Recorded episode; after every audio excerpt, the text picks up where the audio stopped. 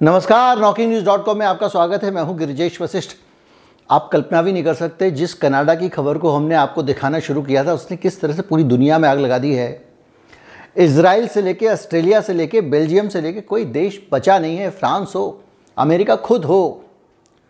बड़ी संख्या में ट्रक वाले सड़कों पे आ गए हैं और ये जो आंदोलन है, फ्रीडम का आंदोलन, फ्रीडम कॉन्वॉय ये मेहनत रंग लाने लगी है। जस्टिन ट्रूडो ने वहाँ इमरजेंसी लगाई है, लेकिन पूरी दुनिया में आंदोलनकारी अपने इमरजेंसी मोड में आ गए हैं।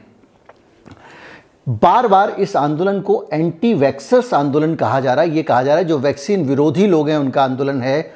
लेकिन आंदोलनकारी बार बार करें, ये वैक्सीन विरोधी आंदोलन नहीं है। ये ज़बरदस्ती विरोधी आंदोलन है। तो अब ज़बरदस्ती विरोधी आंदोलन कहाँ कहाँ पहुँचा क्या क्या हो रहा है? किस तरह से लोग एकजुट हो रहे हैं, किस तरह से लोग तन, मन, धन से सड़कों पे आ रहे हैं। कहीं मत जाइए, चैनल को सब्सक्राइब कर लीजिए विलॉट के आता हूँ और आपको सारी जानकारी दूँगा। इस चैनल को सपोर्ट करना अगर चाहते हैं तो हमारा यू पी डिस्क्रिप्शन में है, उसके ज़रिए आप हमें भुगतान कर सकते हैं और आपको हमारा बार भी स्क्रीन पर कई जगह दिखाई देगा। मैं अभी हाजिर हुआ।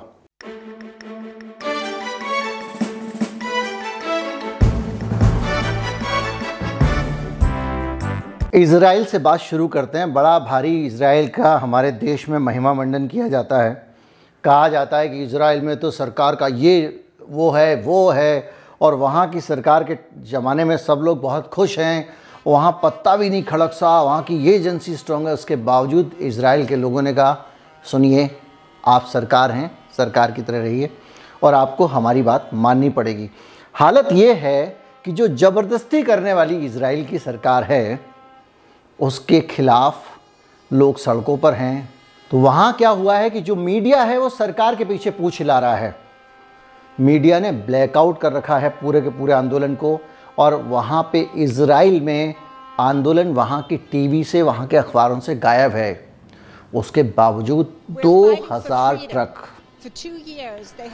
उतने ट्रक जितने शुरू में कनाडा में आए थे सड़कों पर हैं। सरकार के खिलाफ प्रदर्शन हो रहा है।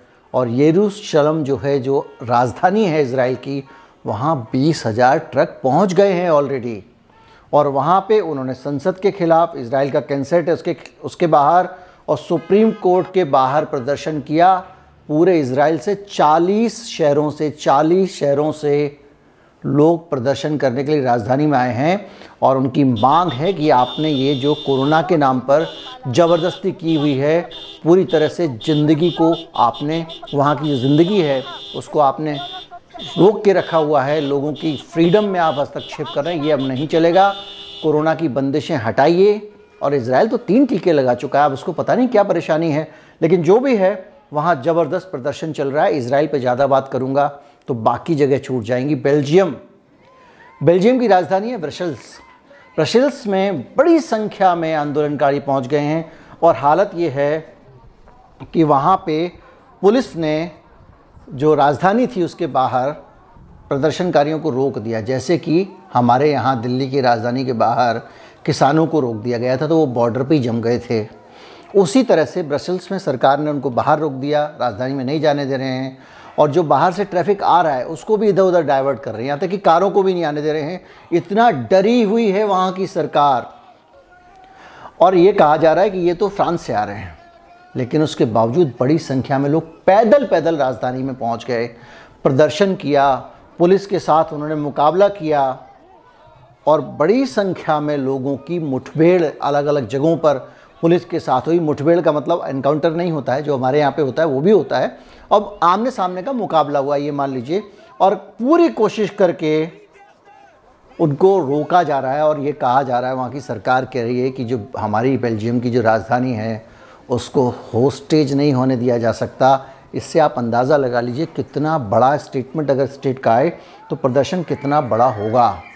अमेरिका में तीन तीन फ्रीडम कॉन्वॉय शुरू हो चुके हैं तीन तीन पहला है जो फ्रांसिस्को से, जो कैलिफ़ोर्निया में एक जगह फ्रांसिस्को वहाँ से दो मार्च को पहुँचेगा वॉशिंगटन और वहाँ पे जाके वो प्रदर्शन करेगा और इस पूरे रास्ते में वो लगातार अपनी ताकत दिखाता चलेगा और उसके साथ लोग जुड़ते जाएँगे और यही स्थिति अलग अलग जगहों पे हो रही है।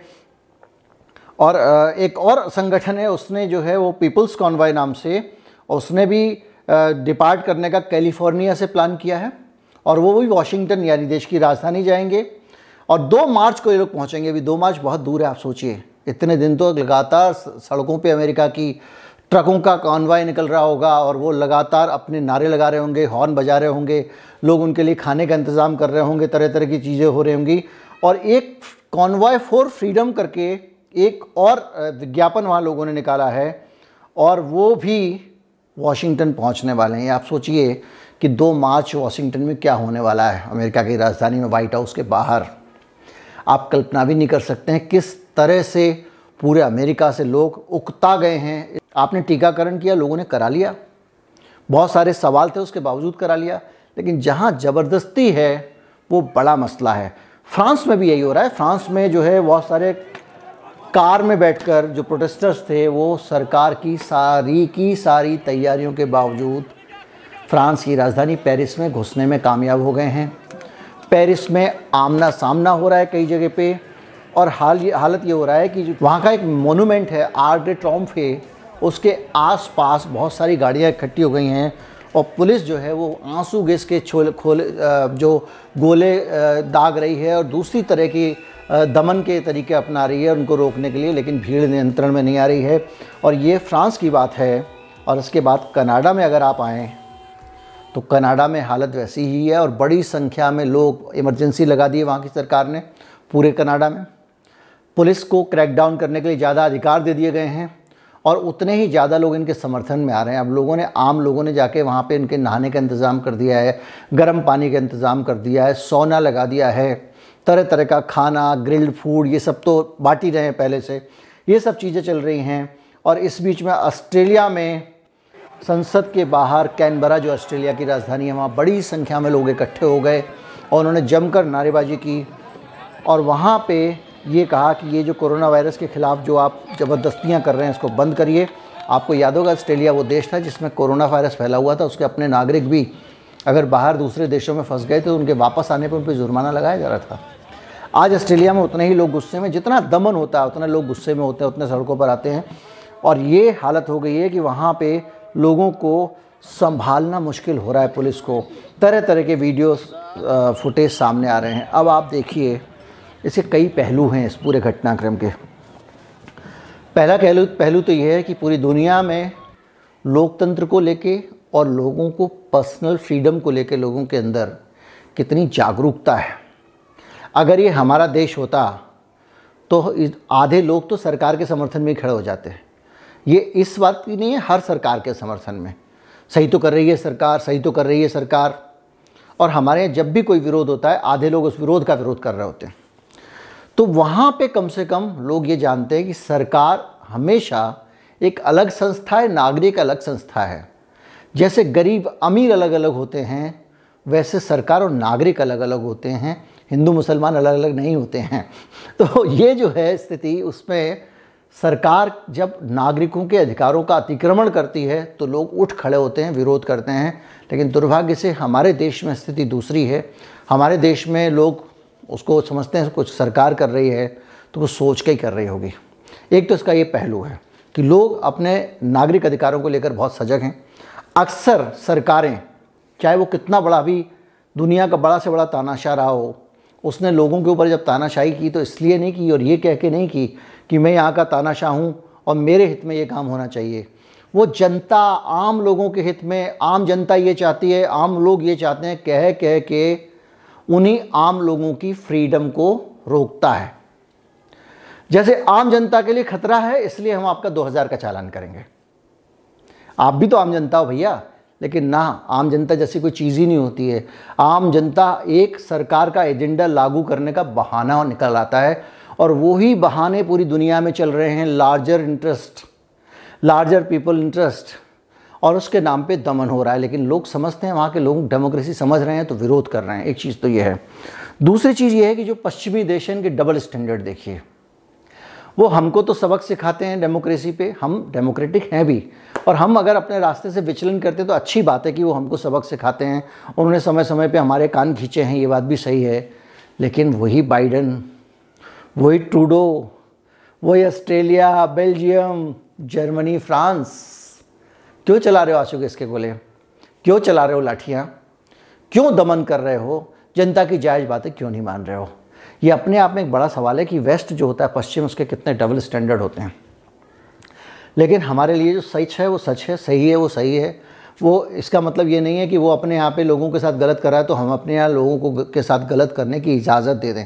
क्योंकि कई लोग बहाने बहाने से हमारी सरकार के गलत को सही ठहराने की कोशिश कर रहे हैं। ये कह के कि देखो जी, वहाँ पे भी गलत हो रहा है।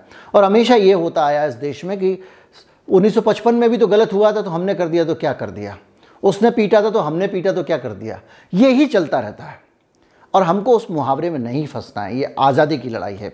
और आज़ादी के लिए लड़ाई हो रही है, इस लड़ाई का विषय इंपॉर्टेंट है, इस लड़ाई का टॉपिक इंपॉर्टेंट है। ये इंपॉर्टेंट नहीं है कि मेरी सरकार तेरी सरकार। अगर वो सरकार गलत कर रही है तो गलत कर रही है। वो सरकार अगर आज़ादी की लड़ाई का समर्थन करती है तो सही करती है। हमारी सरकार को भी करना चाहिए, समर्थन किसने रोका है? करिए। वहाँ पे अगर लोगों के अधिकारों का हनन हो रहा है तो सरकार क्यों नहीं कर रही और सबसे बड़ी बात यह कि सारे बड़े देश इतने ज़्यादा बेचैन क्यों हैं? किसी भी हद तक जाने को तैयार हैं प्रदर्शनों को रोकने के लिए। देश में इमरजेंसी लगाने को तैयार हैं, सब कुछ करने को तैयार हैं।